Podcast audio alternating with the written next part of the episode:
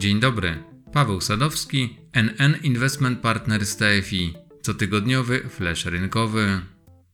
Dzisiejsze nagranie zacznę od spełnienia obietnicy, która pojawiła się na końcu zeszłotygodniowego komentarza i dotyczyła naszego nowego produktu, który w dłuższym horyzoncie będzie dawał szansę na generowanie dodatnich realnych stóp zwrotu. Mowa o NN obligacji korporacyjnych, który uzupełnia naszą bogatą ofertę rozwiązań dłużnych o aktywnie zarządzany fundusz obligacji korporacyjnych. 17 czerwca bieżącego roku subfundusz NN Stabilny Globalnej Alokacji zmienił nazwę na NN Obligacji Korporacyjnych.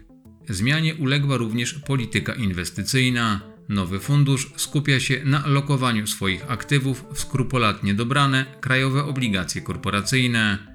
Resztę jego portfela stanowić będą zagraniczne obligacje przedsiębiorstw, wysokodochodowe, jak i o ratingu inwestycyjnym, a także krajowe obligacje skarbowe. W ciągu ostatnich miesięcy rentowność portfela polskich obligacji korporacyjnych oraz komunalnych wyraźnie wzrosła i stanowi obecnie swoisty bufor bezpieczeństwa przed trudnymi czasami w gospodarce oraz sektorze przedsiębiorstw. Uznaliśmy to za dobry moment na poszerzenie oferty o fundusz skupiający się na tych właśnie instrumentach. To będzie pierwsza nasza strategia z tak dużym udziałem krajowych obligacji przedsiębiorstw. Dotychczas były one raczej uzupełnieniem portfeli innych naszych lokalnie zarządzanych produktów. Choć w krótkim terminie obligacje korporacyjne nie gwarantują pokonania inflacji, to w nieco dłuższym horyzoncie będą mogły stwarzać szanse do generowania dodatnich realnych stóp zwrotu. Patrząc z kolei przez pryzmat potencjalnego zysku i ryzyka, to to rozwiązanie wpasuje się gdzieś pomiędzy fundusz NN krótkoterminowych obligacji a NN globalny długu korporacyjnego.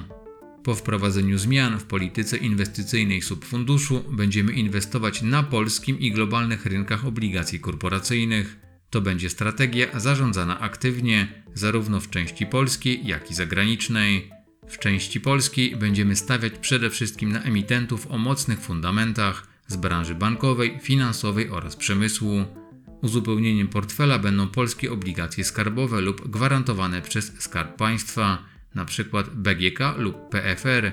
Komentuje Paweł Gołębiewski, zarządzający funduszami dłużnymi w NN Investment Partners TFI. Modelowo dominującą część portfela funduszu, około 60%, stanowić będą krajowe obligacje przedsiębiorstw. Te w zdecydowanej większości oparte są na zmiennej stopie procentowej, co w środowisku wysokiej stawki WIBOR pozytywnie wpływa na rentowność portfela i jednocześnie zwiększa jego stabilność wyceny w przypadku zmian stóp procentowych NBP. Zależy nam na wysokiej płynności funduszu, dlatego dużą część jego lokat stanowić będzie dług zagraniczny. Ta część ekspozycji budowana będzie poprzez aktywne zarządzanie starannie wyselekcjonowanymi funduszami ETF. Ponadto za wysoką płynność portfela funduszu odpowiadać będą także papiery skarbowe. Docelowo całość powinna przekładać się na wyższą rentowność niż w funduszach dłużnych krótkoterminowych. SRRI, czyli syntetyczny wskaźnik opisujący profil zysku i ryzyka nowego funduszu, wyniesie 3 na skali od 1 do 7.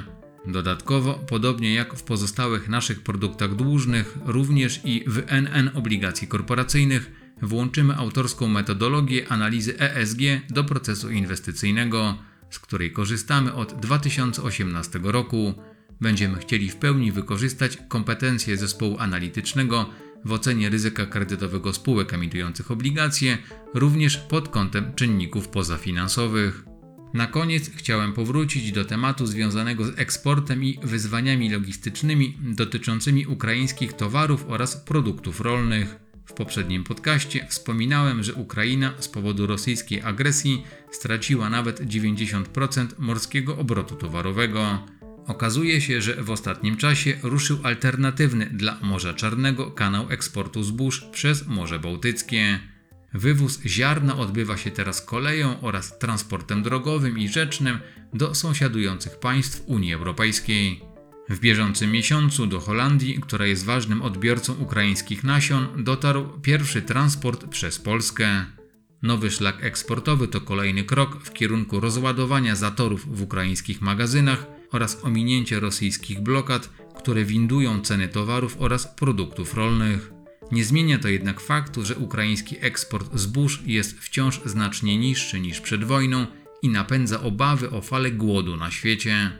Przy tej okazji warto wspomnieć o tym, że sektor surowców pomiędzy 13 a 17 czerwca odnotował największą tygodniową stratę od 3 miesięcy. Straty wystąpiły we wszystkich kategoriach towarów, za wyjątkiem zbożowego. Była to reakcja na jastrzębie działania banków centralnych, które mają ograniczyć dynamikę rosnącej inflacji. Część inwestorów zaczęła obawiać się, że zaostrzenie polityki monetarnej będzie miało negatywne przełożenie na globalny wzrost gospodarczy, a to z kolei doprowadzi do zmniejszenia popytu na surowce. To tyle na dzisiaj i do usłyszenia.